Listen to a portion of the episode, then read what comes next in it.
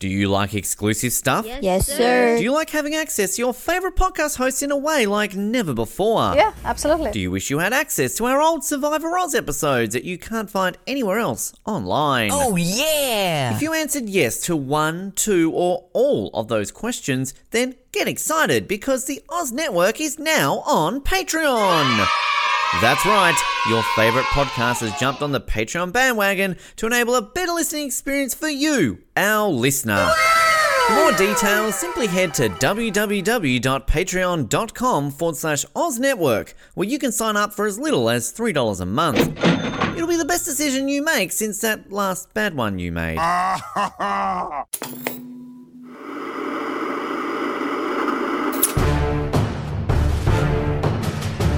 You're listening to the Oz TV podcast, only on the Oz Network. We're back on the Oz Network for our seventh and second to last home improvement Christmas special as we've been going through these for two years straight. Um, no, there's not 104 home improvement Christmas specials. There are eight, but we just do it during December. So uh, we got one more to go after this. And this is the one, as I've been saying for the last couple weeks, I barely remember. Um, so we'll see if uh, it made an impression on me having watched this and having most of it come back to me, remembering most of it now. But uh, probably by the time we're recording, done recording this episode, I will have likely forgotten it again. My name is Colin, and keep your freaking Santa out of my yard. And I'm Rossi, and I also never knew that Detroit had stop signs. this one is interesting. Uh, I very curious to hear what you thought about it because there's nothing wrong with this episode as far as I'm concerned. This it's it's fine. It, it's just to me it feels like everything that's done in this episode is something that they've done in the previous episodes and you know I maybe I like it a little bit less for that. I don't know, but maybe you like it a little bit more. I don't know. What were your thoughts on uh, season 7? I should probably say which one we're at. We're at season 7, episode 11, Bright Christmas. It was weird. I don't know if I've said this about another episode. Um, I think I have, but I can't remember which one. Um, but it felt like this didn't need to happen on Christmas. like, what was the Christmas connection? Mm. Like, none of the mom storyline had to, anything to do with Christmas. Like, obviously, like you know, it's hard on a holiday to be without you know the person that you marry or whatever. But like, it just didn't seem like it needed to be on Christmas. Like this is like an episode that should have had the same weight as uh, Jonathan Taylor Thomas with cancer Mhm. um, but didn't. And it was on Christmas for some reason.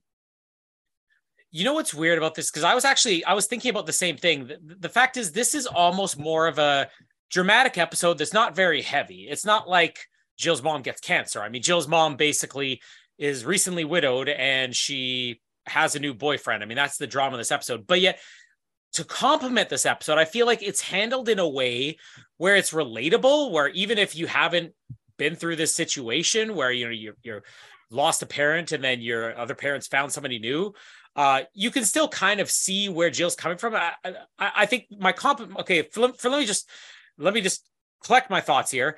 I'll start with my criticism this episode. What I was saying at the beginning about how everything here is something we've seen before. We had the season four episode where Jill's family, this same mother, was visiting, and most of the storyline was just about Jill and her mom kind of arguing, or Jill and her mom not seeing eye to eye on something. And we also had, you know, uh, somebody helping Tim with the Christmas lights. I mean, that's basically uh, the majority of these Christmas episodes.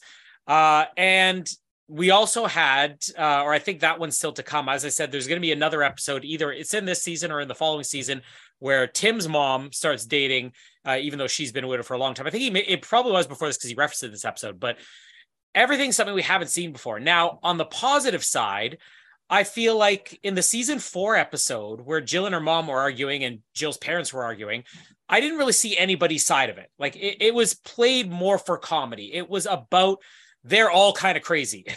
and this one, I actually do see both their character sides. So really, I don't know whether this should come a surprise. And I only found this out before we recorded the episode, but um, Patricia Richardson got nominated for an Emmy, I think four out of the eight seasons for Best Actress. But the way that the Emmys work is that you put up one episode, which is what the, the network says this is the episode we want to submit for nominations. So even though she's nominated for Best Actress for a season, it's based off of one episode that the Emmy voters are going off of. And this was the episode that got her nominated for an Emmy. So when you look up the Emmys from 1998, she was nominated for a Bright Christmas of all episodes, which I mean, maybe that speaks something to the fact that the drama part is handled a little bit better in this than maybe Home Improvement usually does. Well, I feel like I don't know. My first point negative, but it's definitely higher in my rankings than probably you have it. but we'll get to that at the end. Uh, yeah, no, I agree. I think everything you said seems fair. Um, and like the fact that it, it was relatable, it didn't have the intensity mm-hmm. that even the episode that you liked that I didn't when their parents were there. Mm-hmm. Like there was more intensity to that than this episode. Not that the matter wasn't like done carefully, but it was just different. I don't know, it was handled differently. And I don't know if that's like a later season sensitivity or whatever, mm. but it was just done differently. So, but yeah, I, nothing really for me had nothing to do with Christmas. Which I'm like, uh, what's the point of this being a Christmas episode? And I think, as opposed to last week, where the episode itself really had nothing to do with Christmas, this one they really used the Christmas lights to put as much Christmas in this episode, and even the tool time segments to inject as much Christmas into this. But although I completely get what you're saying, the storyline itself does not need to be Christmas. Whereas I feel like the one with Jill's parents, you kind of it, it, does lend itself more to a Christmas story with that because you have a lot of family visiting and everything. Um, I'm, I'm going to jump into the episode here. So, uh, one thing I want to ask just before we start is I don't know how you're watching these episodes. Um, but I, from what I understand, a Home Improvement was not available on Disney Plus for the longest time, uh, which is weird because Disney owns the show.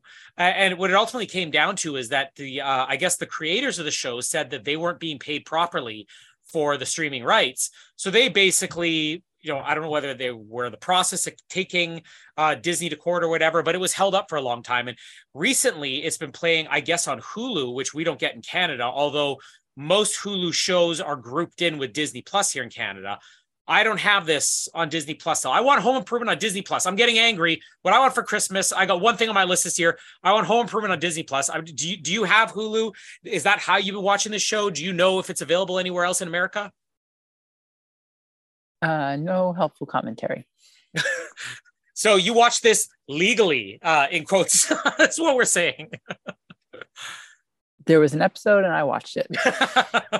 I mean, I, I, have all the DVDs, so I've been watching the DVDs. Uh, so I'm doing it legally. At least one of us does it legally here. Uh, so jumping into the episode here. Uh, so Tim's basically being given uh, new rules for the Christmas decorating competition, and unlike a lot of these other ones, we're not starting with Tool Time. Tool Time kind of comes in the middle of this, uh, but I do like that especially after last week's episode, which I love last week's episode, but this one, you know, immediately this is right around Christmas because you get the Christmas decorating. And they're basically saying, okay, so there's new rules. Uh, you cannot exceed energy consumption and, and good taste hereby known as the Tim Taylor clause, which kind of comes after Tim says, you know, why would you say that they're doing this just because of me? It's like, well, this will from now on be known as the Tim Taylor clause. Uh, and they're saying some of the other rules. One, your nativity scene can only have characters from the Bible. Uh, he mentions I had three wise men last year, and they say no, you had three stooges last year. Uh, and then the, the best line of this uh, opening sequence here is where it says, This one's ridiculous. Elves can stand no longer than three feet tall. What kind of elf is only three feet tall? That, that one gave me a good laugh. Uh, also, Jill is uh, making a special Christmas cake, which uh, I, I, I, this is the one part I always do remember of this episode. I, I remember nothing else. I don't even remember the decorating part, which is usually what I would remember. But I always remember this Christmas cake bit where she keeps saying, "Oh yeah, I'm making a Christmas cake. It's got."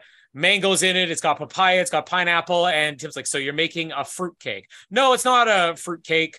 Uh, he has one line here, which uh, I thought was uh, kind of funny, where he says, "You say kibosh, I say pish tosh, or something like that."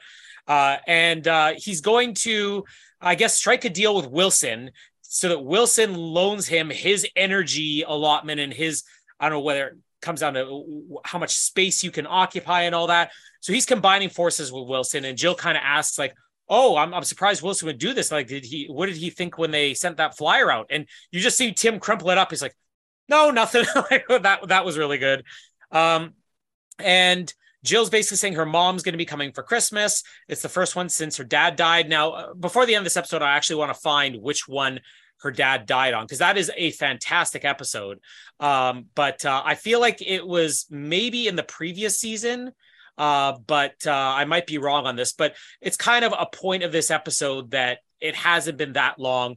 Jill's basically like, "Oh, this is the first one dad died. I got this present, uh, which is um, you know a picture from their wedding that's blown up." Uh, and um, she's worried that her mom's going to be depressed. Uh, and uh, they, they kind of have this debate about whether or not the dad ever smiled because like oh in this picture they touched it up it actually looks like your dad's smiling uh, and uh, he says i thought you told me he never smiled at your at their wedding and jill says no he never smiled at our wedding which is another good line uh, and um, uh, yeah th- there's uh, Tim revealing his uh, Frankenstein uh, with frankincense. There's a lot of the things here. This is basically going to be the the graphic that people are going to see uh, when we put up the episode here. The background, the Frankenstein with frankincense and everything. Uh, and uh, when Jill's mom arrives, uh, they're basically after the the kids pick them up. So th- we're definitely know we're we're in the later seasons here because Brad can drive. He has a license. Uh, and she's saying, "Oh yeah, uh, Brad wasn't nearly as scary as last time Tim drove me. I didn't know that Detroit actually had stop signs, which is a fantastic line." And he's like, "Oh, those little octagonal things," which is going to be most of the bloopers on the end of this episode. Uh, and she basically drops the bombshell here as Jill's trying to give her the gift that she's met a man and she wants the man to come for Christmas, which is very awkward. And this is what I really do love about this episode that, that maybe when I do look back every year when I look at this episode, it's like, oh, oh yeah, season seven, that's the one with Jill's mom and the new guy. I kind of feel like this is going to be some of that bad drama where it's just an obnoxious middle-aged woman, but you immediately see it from a point of view because she's not shooting down her mom right away.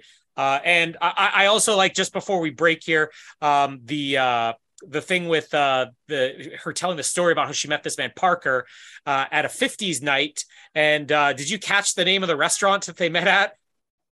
No, what was the Karaoke Pete's Tandoori Kitchen, which is just a fantastic combination of uh, different uh, foods uh, and uh, genres of music and everything. Uh, and Jill doesn't want to give her the present now that she knows, oh, she's seeing another guy because, hey, that's awkward. Oh, sorry, I got the wrong present. I'll give it to you later. Tim comes out with a partridge in a pear tree, which is Keith Partridge's face in a pear tree, which you can also see in the background our graphic. Uh, and um, uh, she's basically talking about uh, bringing a date for Christmas, and Tim kind of jokes, "Oh, maybe you could put it, the date in your your Christmas cake or whatever." And uh, he has his typical insensitive comment where, as she's getting upset, uh, he says, "Oh, don't get mad at me. Uh, my mom. It's easy. My mom's not shacking, or he's not shacking up with my mom. That's what it was." Um, yeah. So Tim, as usual, being very insensitive, but uh, quite a bit of stuff in the opening sequences here. I mean, we haven't even had a tool time sequence, so I guess they can cram a little bit more in there. But maybe surprising myself that I didn't actually hate this family drama stuff. I just I don't necessarily feel like anything here is laugh out loud funny outside of maybe you know karaoke Pete's Tandoori Kitchen. Yeah, some of it was it was like a weird. I didn't know where to start. First of all, the like I'm only really watching the um Christmas episodes at this point. So we jump a lot of time. Yeah. So when they, the kids were in the first sh- scene, and I was like, whoa. Puberty's come. like so quickly. They weren't in, I mean, they weren't in this episode. Mm-hmm. They were hardly in the last one. Yeah. Of the Christmas ones. So when you see them, it's like, whoa. Like we're at the point where the youngest brother is like now the tallest. And mm-hmm. like it's just, it was such a shock.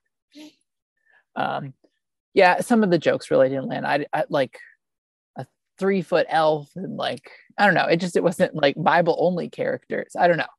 It was like just a step up above those jokes in the home was like holy calamari night or whatever it was. Yeah. Like, it was just like a better version of that, which was fine. It was fine. I, I didn't think anything of it, but that was really the only like kids sequence in the entire movie. Mm-hmm.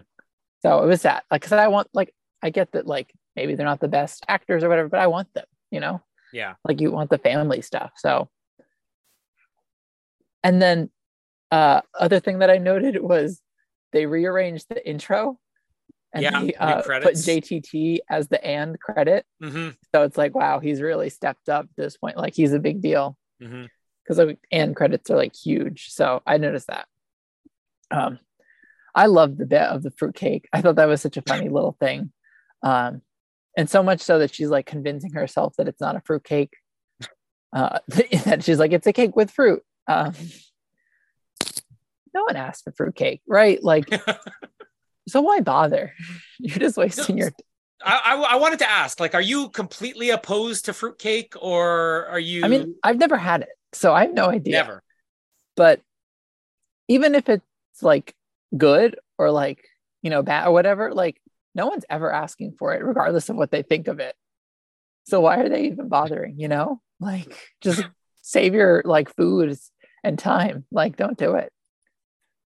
That's just Uh, that's just my take. Yeah, you know, I remember as a kid, one Christmas, somebody gave us a fruitcake and I ate it. And I absolutely loved it. Like when I was a kid, I was devouring it and asking for more and more. But it's one of these things that I probably didn't have for years. And then maybe when I was a teenager, I tried it again. I'm like, oh, this is okay. Like, like I, I'm I'm not gonna gag it up if I have it, but I'm not gonna go out of my way to to to ask for it or whatever. Um, with uh, uh, a couple of things here. One with the and thing for Jonathan Taylor Thomas. Like, I mean, nowadays TV is so different because you don't really have opening credits, so you don't notice these things as much. Uh, most people probably don't even pay attention because credits now literally just roll as the story's already going on. People don't even pay attention, but like that and and then the last name is a big deal. That's basically wh- what it really comes down to. Is it, it either means one of two things. It either means oh, this person's a big enough star. We don't just want their name grouped in with everybody else, or it means they're probably receiving a lot more money than most of the other cast members at this point, and because they're not the star of the show, they're like, well, but I get a special and credit. Uh, so, so I'm going to assume it's basically a combination of the both. I mean, Jonathan Taylor Thomas must have been making more money than the other two kids at this point in the show because it- it's not just like, okay, he had The Lion King and he had a couple movies. I mean, even just on Home Improvement, he was so much of a bigger star and everybody knew who he was.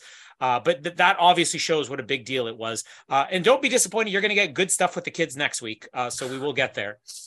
Yeah, that's um, why I'm hosting. Yeah, a couple of corrections as well. So I thought it was around the same time that like Tim uh, had his mom dating uh, his shops teacher. That actually happened all the way back in season five, I believe. Uh, now Tim's dad had died, you know, when he was a kid still, so it wasn't the same storyline. This, but they Home Improvement had already gone in this direction where they had a parent dating somebody and then oh this is kind of awkward.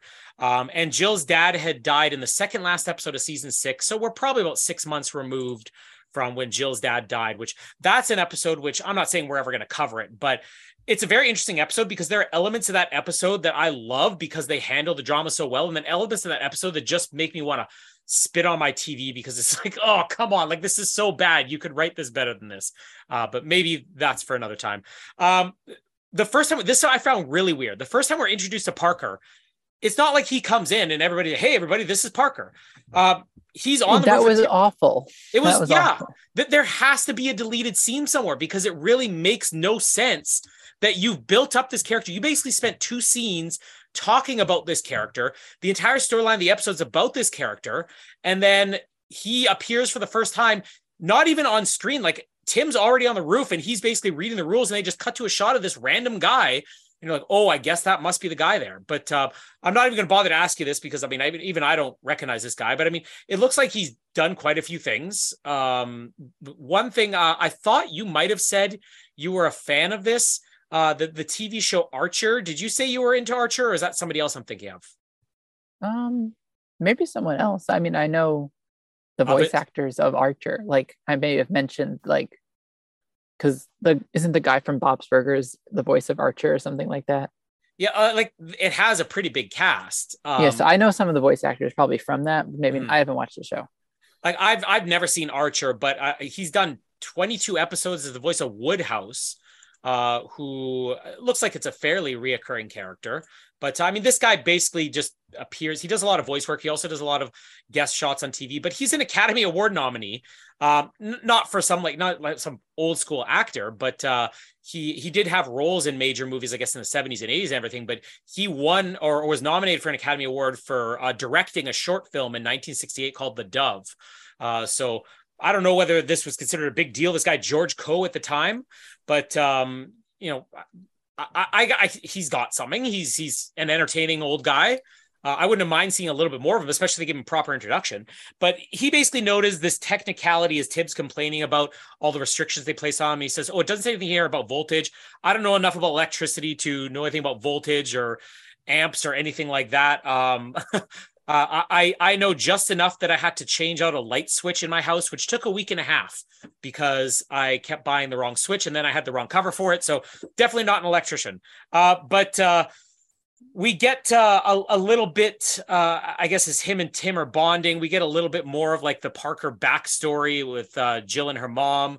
And she's talking about, oh, yeah, we, we really like to go dancing. And Jill's like, oh, but you hate dancing. He goes, no, your father hated dancing. And this is one of those moments I feel like I actually kind of feel for Jill's character. And I, I get a little bit more of like the drama of this episode is being relatable because for her, it's not, oh, you've got a new boyfriend. It's what she's going to make a point of this episode is it feels like you know Jill's mom's replacing her dad, and you could kind of get that at least from Jill's perspective here, that she's basically saying, "Oh, these are all the things I love about him," and Jill's basically saying, "Well."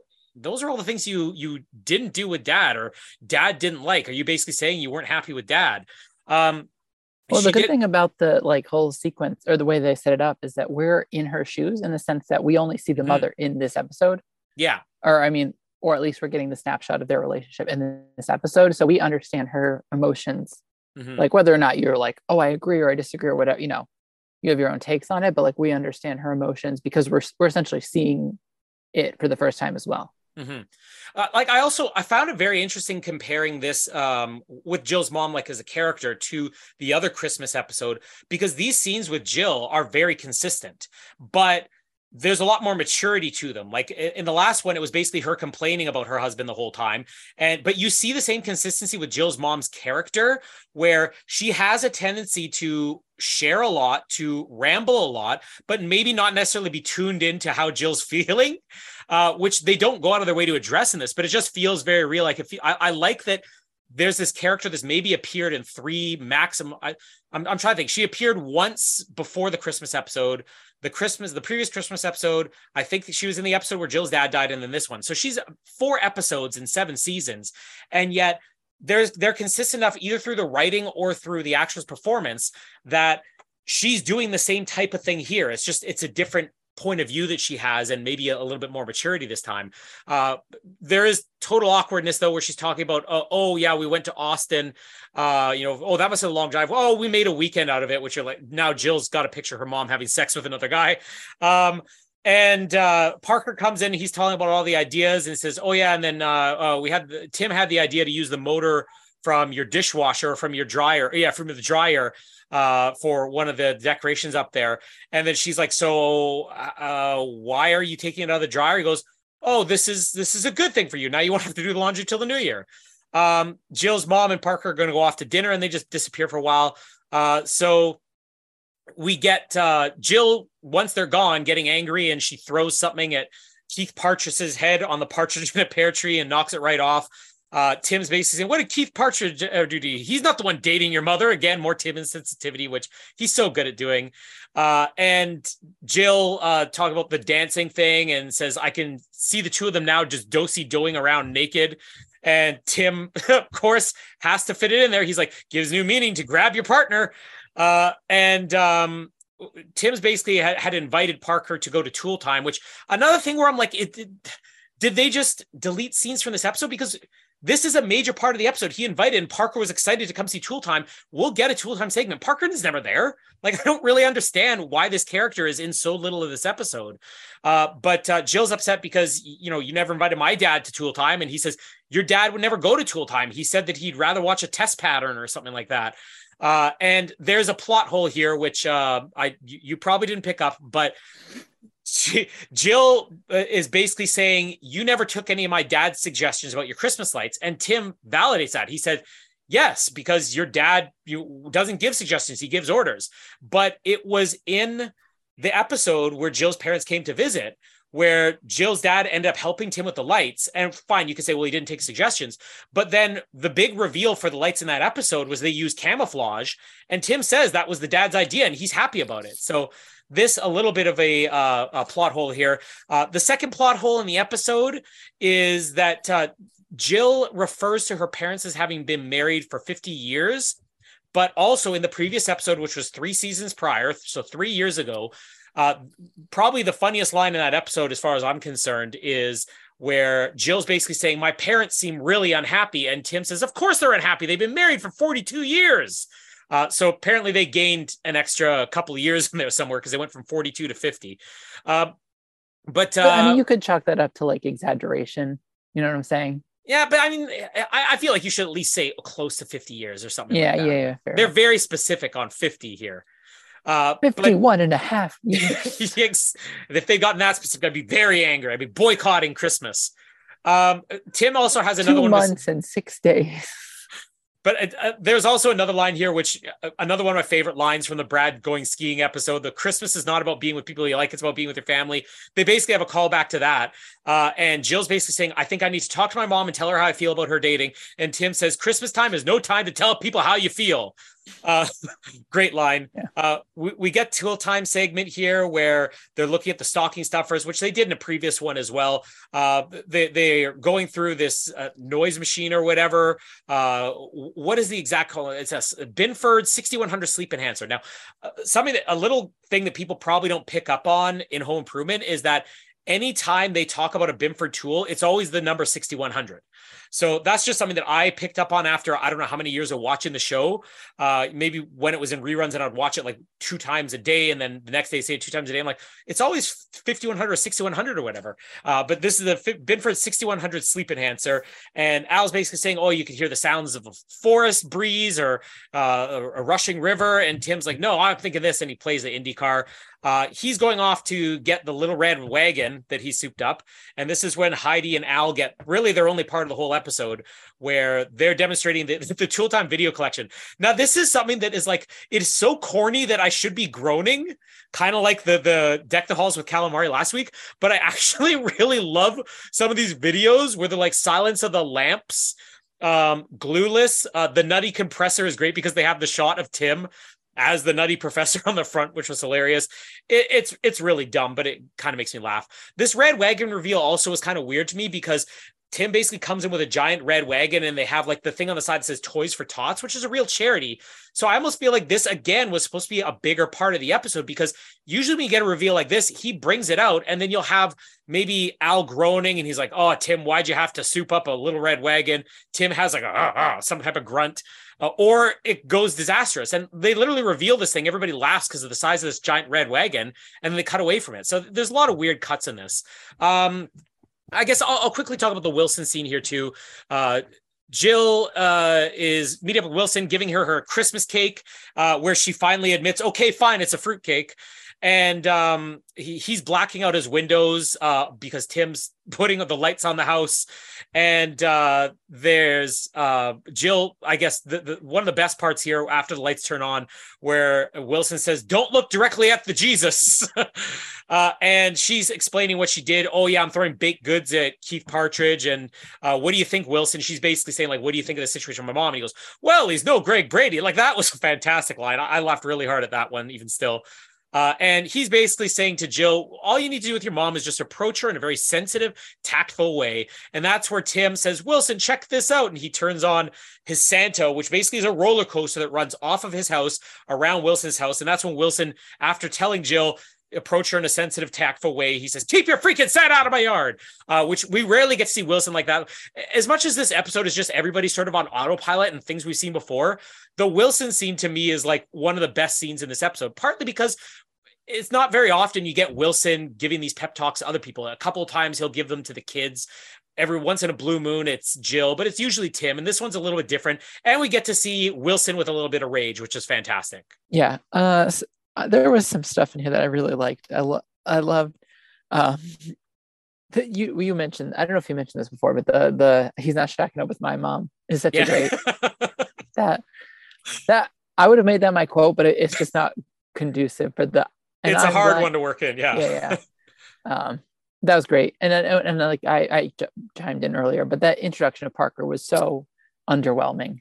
Mhm. Like he was just there, um, and you expect that was like the big tension, like, oh, a new man's coming, like, Yeah. and he's like already on the ladder giving advice. It it just didn't it didn't work too well, and like you said, he was not in the episode. Mhm. You know, for He's- the home he's wrecker that he's gone. supposed he's supposed to be a home wrecker and he's literally not in the home. Yeah, and, and we never see him again after that quick exit where they go out dancing or whatever. Yeah, they didn't want to pay him, I guess. yeah. their budget was cut or whatever. Um, yeah, but some of some of it was like rough. That that whole thing of him not being there and then him going to the show. I think the, the idea of him like already ing- like ingratiating himself with Tim and everything, like I get, just like there was no execution of it. Mhm. Like you kind of mentioned, you know, okay, Parker's supposed to be the home wrecker. And I think there was a way to do this episode where you could have him be kind of a bit of a home wrecker, or you could just do this episode the exact same way, but maybe make Jill a little bit more of a character you can empathize with, which is which is kind of like the way the way that the season four one was done with her parents, where you almost see it more from Jill's point of view. You're like, man, I'm kind of annoyed listening to their parents argue as well. Uh, but I think what works about this, and tell me if you agree, is the fact that Parker's instantly just a nice guy, and Tim likes him, and everybody likes him, and Jill has no reason to dislike him. But yet, at the same time, she's not being completely nuts and and you know out of her mind and, and irrational. Like I, I feel like everything with this character is handled well, other than the fact that you don't see him. Well, when I say homewrecker, I mean like um he's he that's how his like villain archetype is to everyone. Like that's who he's supposed to be. And obviously, you know, even in real life, like not necessarily true of like this is this person I'm gonna ruin everything. Hmm. So uh but we we immediately get this impression that he's the great guy, you know, and like Jill's just having a like too tough a time. Like it seems like everyone else got on board except for her Mhm. granted there are only two people that really need to get on board um, but yeah it, it, it, it's just complicated that they, they ch- chose not to show him Mhm. until like you know or his presence was minimized or whatever i don't know it, it's it's unfortunate because he's should be the star of the episode and like you don't even get one moment where like he just has a conversation with jill Yeah. Yeah, like I think this episode probably needed that. I- And maybe it was just a decision of how they told the story because she never has a problem with Parker. Like even she she says to her mom, "It's not about him. I just I I feel uncomfortable about this because of uh, you know, feel like he's replacing dad." Um, but I think you could still do this where Jill is maybe having have a have an awkward conversation where the mom leaves the room and Tim leaves the room at the same time, and she's just like, "So," and he's like, "Hi." It's like, "My mom, huh? Yeah. Things going well." Great. Like just have both of them be a little bit uncomfortable. That would have made this for to be a little bit different and set it apart from a lot of other episodes. But I, I still, yeah I- he she could have offered fruitcake yeah, exactly. Hey, how great would that been if if you end this episode with him being the one person? It's like, oh, it's a Christmas cake. I love these, and he doesn't refer to it as a fruit cake. Oh, missed the boat there. I there. forget what the um setup was, but there's this scene in the Golden Girls where they're eating like a cake or something, and and and Dorothy goes, "I've never had a whatever cake that was just so moist." And then the other guy that's there is like, "Yes, it was moist." And then Rose says, "The moistest," and then Sophia ends it with, "I thought my tea was quite moist too." And everyone looks at her. She's like, "Well, I can't be uncomfortable too." And like that's kind of what this like scene needed that sort of like acknowledgement of yeah this is a little weird but we'll get Mhm. through it like Yeah, there's none like- of Put some awkwardness into the episode. Yeah and i guess it would have made a little bit more meaning behind the conversation she does have with her mother at the end of the episode Mhm. Yeah, I mean, and that conversation is good. And I I feel like if if there's one thing that really works in this episode, it is this next scene here where she's talking with her mom and and Jill's because again, Jill's not being irrational in any way. She's she's basically saying, I have no problem with him. It just this is the way it feels to me. She's not even saying, Oh, this is the way it is. It's not like, oh, you just weren't happy with dad. Like you do that, and this becomes traditional sitcom, you know, bad melodrama. But she's basically saying, listen, I may be completely off base here. Without saying the word, she's basically saying, I may be completely off base here, but this is how I feel about it. And then you get Jill's mom breaking down instead of Jill. And she has a bit of a cry here. And she's basically saying, you know, I uh turned Parker down for weeks. Like it, it was basically a thing where he asked me out, and then I kept saying no, no, no, because I couldn't picture myself doing this. Uh, and she's basically saying how unhappy she is. And then Jill has one of the best lines in this episode too, where she starts crying. She says, "You have no idea how happy that makes me." Basically, her mother being unhappy makes her happy. Uh, but again, you get the entire point of it.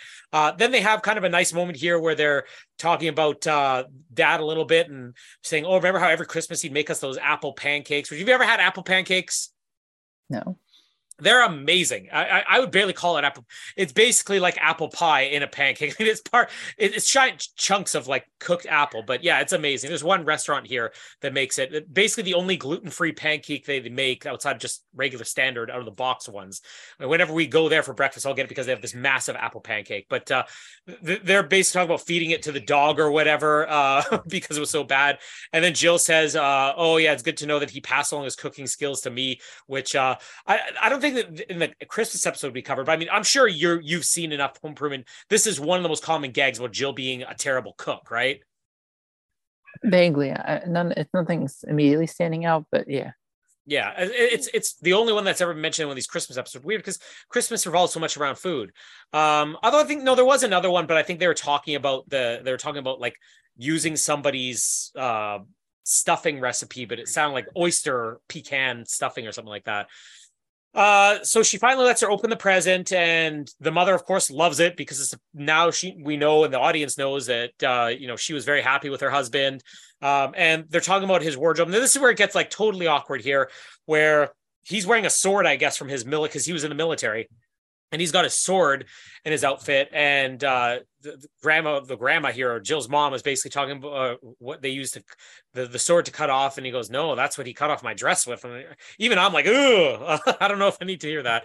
Uh we get the reveal of the christmas lights. Again why is parker not even it's almost like they hired an actor who again he's not famous famous but he is somebody who has a lot of experience a guy who probably does a lot of guest spots on TV shows and is an Oscar winner. And they shot one scene with him that he got called away in an emergency, like I don't know, his appendix explode or something. And they literally had a place for him in like three or four other scenes that he didn't appear in. Because yeah, he should be here because it, it's partly his lighting display that he helped put together. Um, I will say this is one of the better Tim lighting displays they've had. Uh, we don't really get a reveal of the one that the kids did. We got none last year. Uh, so probably, oh, I'm very tired here and too lazy to edit it out. Uh, uh, yeah, this is probably the first time we've really had a reveal of the Christmas light since season four, where they did the camouflage and Tim cut a hole in the roof. But uh, yeah, you, we already had though the the big reveal of the roller coaster. So this is one of the things I always forget in the episode how this ends. So I was thinking to myself, like, why are they why did they reveal the roller coaster Santa thing earlier if that's the big reveal? And then you basically hear the thing go flying and a car alarm go off. Uh, and this is one of the few lines that the kids get in the episode where uh, they come back and they're basically saying, like, Santa just bounced off three different cards. And Tim's like, oh, but what do the judges think of the lights? I don't know. I'll tell you when he regains consciousness. Um, I, I wish that the post credit scene here had maybe been a Christmas dinner, so you could have shown everybody be happy again and maybe have Parker back, but possibly he did have his pet explode. I don't know. Um, but uh, instead, we get basically more tool time stuff here, which this one to me was one step too far. I liked the corniness of the other ones. I will say the line, look who's caulking, is funny. But then showing the video where it's just babies and Tim and Al talking over them, like this is way too corny for me. Uh, we also get a bunch of bloopers about the the grandma talking about the stop signs in Detroit. Bloopers. The, the, the, oh, Tim not not pronouncing octagonal. The, the way that he Tim said Al, perfect though, and then it was yeah. like, wait, what? like one time he calls it octagonal one time he calls it octagonal but yeah the, the, the, one time he, where he he gets it right and he basically says those those red things right he goes i scared myself with that word like he has great ways of playing off bloopers uh but um i even went back to the episode to see what the line was and he switched it to round oh so he so he was he was like I keep screwing up this word, even though he wasn't screwing up the word. So he said, "Please let me change it." He changed it to it's round in the final cut. There's uh yeah, there's another episode that reminds me of where it's one blooper over and over again is Tim can't say the word culottes, you know, like short pants. Uh, that one though, basically, I think in the end of the episode they ended up changing. If you go back and watch that episode, they changed the line just because he couldn't get out with a straight face. Um, but I don't know. The, I, I, just I, I, don't think we needed to end on look who's caulking, especially an episode that, as you pointed out, that maybe I didn't think about just because we're watching this back to back with last week, doesn't have as much Christmas in it as maybe it could, especially since it's taking place around Christmas. But um, the Jill scene with her mom kind of does make the episode, doesn't it? Yeah, no, it was that was very good scene. Uh, some of the things that I just want to talk about that I missed. Um, that partridge joke does not land if you don't know the visual. Like I didn't get yeah. that. Um, and then he mentions it later, and I was like, okay, but I still don't know. They don't even mention the name.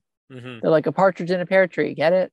Yeah, like, okay, you have to be in 1997 to get that joke, probably. Yeah. Well, I mean, really, you have to be in 1977, but if you have enough, like I, I, can remember my mom when the Partridge Family or the Brady Bunch were airing in reruns, my mom would be like, "Oh, I used to love this show," and put it on. It was never something that I got into, but yeah, I could imagine without having even your parents having ever watched this, it, it really wouldn't go over well now. Well, one thing that's like I watched the Golden Girls, all of it, and they mentioned there's a lot of references in that, yeah. but at least they like verbalize some of it, where they're like, mm-hmm. "Oh, blah blah blah, Cary Grant or whatever." Mm. Like I, I know who Cary Grant is, but you know what I'm saying? Like I could understand. I'll look it up.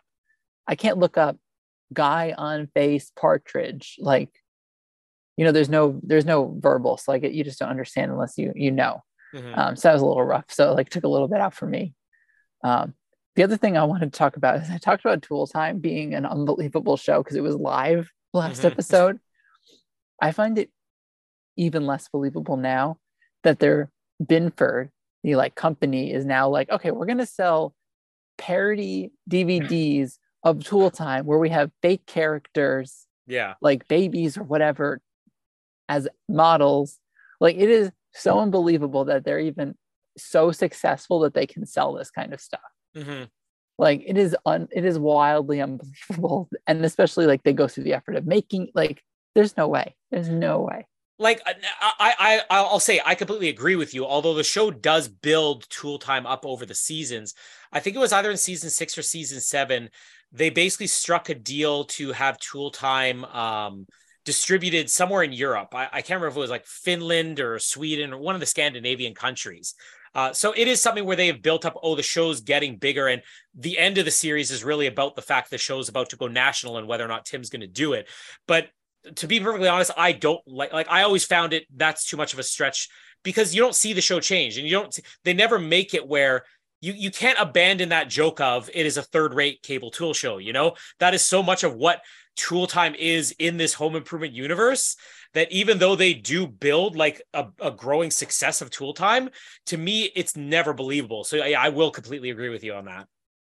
I mean, obviously the stunts get bigger, and obviously then there's more crazy antics and stuff. But it's just like there's no like there's no situation where any show ever like has this kind of treatment. Yeah. Like at most, it's a Twitter video or someone got, got, got went like viral. You know, mm-hmm. like that's about it. So it, that that was just like another. I was like, oh, can I just make this not as like more believable, please? Um, mm-hmm. Um, yeah, the the whole sequence with Jill and her mom, that was like such a great scene. And it was the best thing I liked most about it was that it toed the line between serious and also jokey, like the point where mm-hmm. she's like, Oh, I'm so happy. And it's like, yeah, I didn't mean that, you know, like that awkwardness, but also like funny, but also tender. Like it was great. Mm-hmm. And then the one thing that threw me in this scene is that they're setting up like, oh, good morning, I'm having coffee. You having coffee? Um, they're using like those little bags of sugar and I'm like, well, wouldn't they have like a bowl of sugar at home? Like, don't you? Do you have a bowl of sugar at home? We don't. Well, we we have like um, I don't know you call it, like like bins that have lids on them. You'll have one for flour and one for sugar. We have those. Yeah, but you have like a big source of it. Yeah, you're not ripping the little diner packets. That's what they were doing. I mean, how you, you don't buy those at you know a, a, I don't know a grocery store either. I mean, the only way you're going to have those is by swiping them from a diner. True, but it's it's unbelievable. um, yeah, that's really all I have.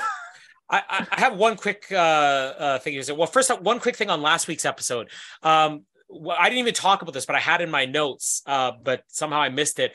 Remember last week where Jill's like, "Oh, I had to move eight times or whatever." That that line always bothers me, just because I had to move. Like I don't know how many times, how many times in your life you have to count how many times in your life had we're talking up to you becoming an adult. How many times did you have to move? Up to once. Once ever. See, I moved. I, I'm trying to think here. Let me count. Uh, from my birth until I became an adult, one, two, three, four, five, six, seven, eight, nine, 10, 11, 11 times in what is that up till age 18 11 times in 18 years is how many times i moved. So i, I just wanted to say jill stop crying. You have nothing to complain about. Uh, but but uh, the second thing on this one just uh, i don't even know if it's a funny story or not uh, but um, the uh the, the the look who's caulking or whatever like i always get a laugh when i see the word caulking like c-a-u-l-k-i-n-g uh because there was a job i was working i was working uh as a carpet cleaning job once and uh uh, I was working with this guy who was talking to the customer and everything. And basically, a person had white caulking that was stuck in their carpets. And he was trying to explain, you can't get this out. You have to write on the invoice. So he writes on the invoice, um, white caulking mess left in carpet. And he spelled it C O C K I N G. And I pointed the invoice. I'm like, you spelt this. And he's like, yeah. I'm like, like caulking, like white caulking from a gun. Yeah. I'm like, so it's spelled differently. And he's like, How's it spelled? C A U L K I N G. And he goes, Okay, so I'm like, when you spell it C O C K and you're putting a white, wet substance stuck in a carpet, kind of means something else. And he just looks at it and goes, Oh, let me get another invoice. so uh, that I, I just, whenever I see the word caulking, I always remember uh, a guy kind of implying that somebody maybe ejaculated on a carpet. Uh, but anyways, um, we're going to rank these here. We're getting very close to the end here. And again, just uh, invitation Rossi, if you wanted to uh, join me, I'm going to be ranking uh, on uh, my little website, my little rankings website. I'm going to be ranking all the Home for Christmas episodes. You want to throw a couple comments in there? Feel free to throw it in there. If not, we're just going to update people by the end next week as well. But uh, I'm very curious to hear whether you're going to buy this, rent it, or bin it. But even more curious where you're going to rank it, because like you said, there's issues with this episode. Yet you said you're probably going to rank it higher than some other ones that might have been a little bit funnier. So what are you going to do with it? I would probably rent this one. I haven't. I think I only bought the one. Um, or may I think did I buy the oh, house? I think you bought. I don't know if you bought the first one. You definitely bought season three. Yeah, uh, yeah. I think you you did buy the the moving one last week. Yeah. Yeah, I think I'm gonna rent this one, um, which tracks on my rankings. So. So I have bought every episode so far, if, and I oh, said except the charity. I don't think you bought that one. I may not have bought that one. Um, but uh, this one to me, this is an easy rent. Like I'm, I'm going to agree with you. Uh, it, also for my rankings, as as much as I hate to say it, because I think you definitely helped point out a lot of issues with the the stealing from charity episode. I think I laughed a lot more in that one, and it's at least an original story, whereas everything here is kind of recycled. Um, and it's so you're probably putting it last. I'm putting this last, although I will say I probably have an easier time watching this one, but it's maybe it, there's not a lot of laughs in this one. And there's not a lot of downer moments either. I mean, we, we've gone through at least two Christmas specials that are kind of downers to watch, but I think there are at least a lot of funny lines in the charity one, and it's a more of an original story. If if this maybe had just been going through season seven episodes, I might have leaned a little bit closer to a buy on this one or ranked it a little bit higher. But I think going through, we've gone through seven Christmas episodes, and this is primarily rehashing what was just on three years earlier. It drops it down a little bit for me. So this will be bottom for me. So you have, as uh, as it stands for a recap for you and everyone, mm-hmm. you have season three, which is the church, Noel, Leon, yeah. uh, Leon. Um, I always season... laugh when you bring that one up. then you have season four, which is Jill's parents. Yeah.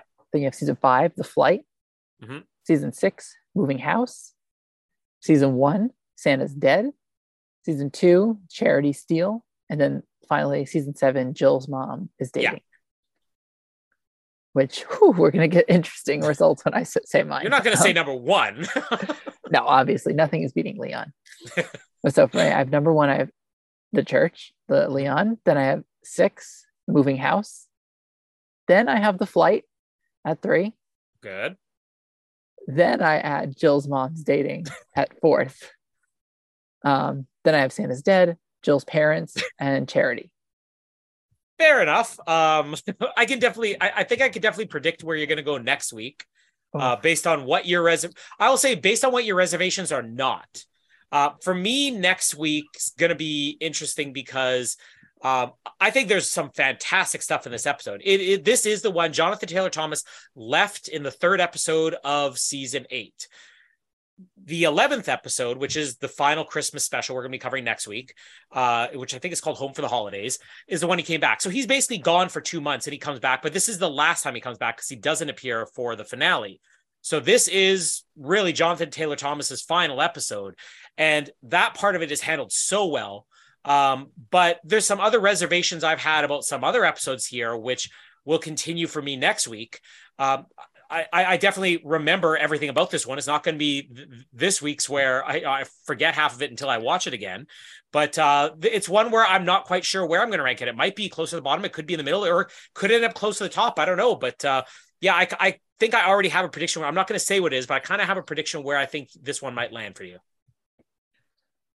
Okay, I'm excited and, and, you get a lot with the kids. And uh, the one thing I want to say that's interesting is I feel like season six and seven is where the kids, like we saw in the last two Christmas episodes, they get lost in the shuffle because they're not really kids anymore. They're getting older and they didn't quite know what to do with them. And I feel like throughout season seven, especially in season eight, they really figured out what to do with all three kids.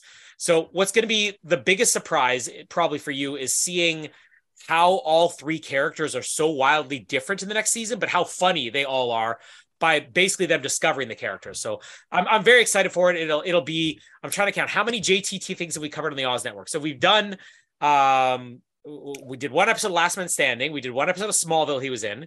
We did two movies. Uh, and now we are going to be at eight home. He's at, he's now at 12. He will be at 12 as of next week. 12 Jonathan Taylor Thomas recaps that we've done on the Oz Network. And we, we got to get to number 13 at some point. Yeah, that baker's dozen is just outside. it's around the corner. Um, make sure you listen to our best of Christmas recaps. We just had our third best of Christmas recap, where we also talk about Jonathan Taylor Thomas. Uh, if you listen to the best of Christmas part three, you will hear us uh, going through family Christmas films, which starts with a Muppets Christmas Carol, where Jamie very quickly turns it into an R-rated family uh, Christmas recap, as you could expect she would. We also talk about White Christmas, uh, I'll Be Home for Christmas, which was Jonathan Taylor Thomas's movie, which it was so funny going through the clips of that because I, I try to have a certain amount of time per episode. And when we do like a we got a 60 minute rule we're getting this done in 60 minutes which i think was because we were literally recording it like a day or two before christmas um half of our recap ends up being just skimming through the plot, which is very funny to listen to. So, uh, even though it was a shorter episode, I think uh, people will enjoy listening to us talk about "I'll Be Home for Christmas" and just some of the absurd things. If you just if you cut out an hour and a half of that movie and you try to boil it down in a couple of minutes, how absurd some of that plot is is hilarious. Uh, and then um, we will have 24 on Monday. Amazing Race is done now. Congratulations, Rossi. Uh, I don't know how I did in the rankings, but I'll listen to the finale recap soon and find out. Maybe watch the show. I, I might watch the show first. Um, and uh, we might be reviewing Avatar: The Way of Water this weekend. Do you plan to see Avatar: The Way of Water? I do not care at all. Nobody cares. That's the funny thing. I don't you, care about this. You cannot make a movie that is like, you know, transcends the medium of film and then wait 12 plus years and expect people to still care slash remember the original. I see. My complaint is the fact that the original, without any advanced visual effects, just based on the story, is the most bland thing you've ever seen. Um, like there is nothing about the story that's memorable, which is, I think, why you know 12 years later nobody cares about this. What i think is most interesting about this is how many people plan to see this movie despite having no interest in it. Like i have not talked to one person yet who's excited or who even cares about the first avatar movie. And yet i know people are, I, i'm going to see it because jamie said she wanted to see it had never seen the original I started showing her the original. We got one hour into it. We still got two more to go. And she was like, Well, that's not that bad. She wasn't thrilled by it. She's like, That's not that bad. Let's go see it. And then today, when I'm reminding her, we're going to have to finish watching the first Avatar because I got tickets for the second already. She's suddenly like, well, we don't have to go see the second movie. I'm like, you told me to buy tickets. we're obligated now. I wouldn't have bought tickets for Avatar 2 if you hadn't made me, but now I have to see it. But we might have a review of Avatar 2 this weekend.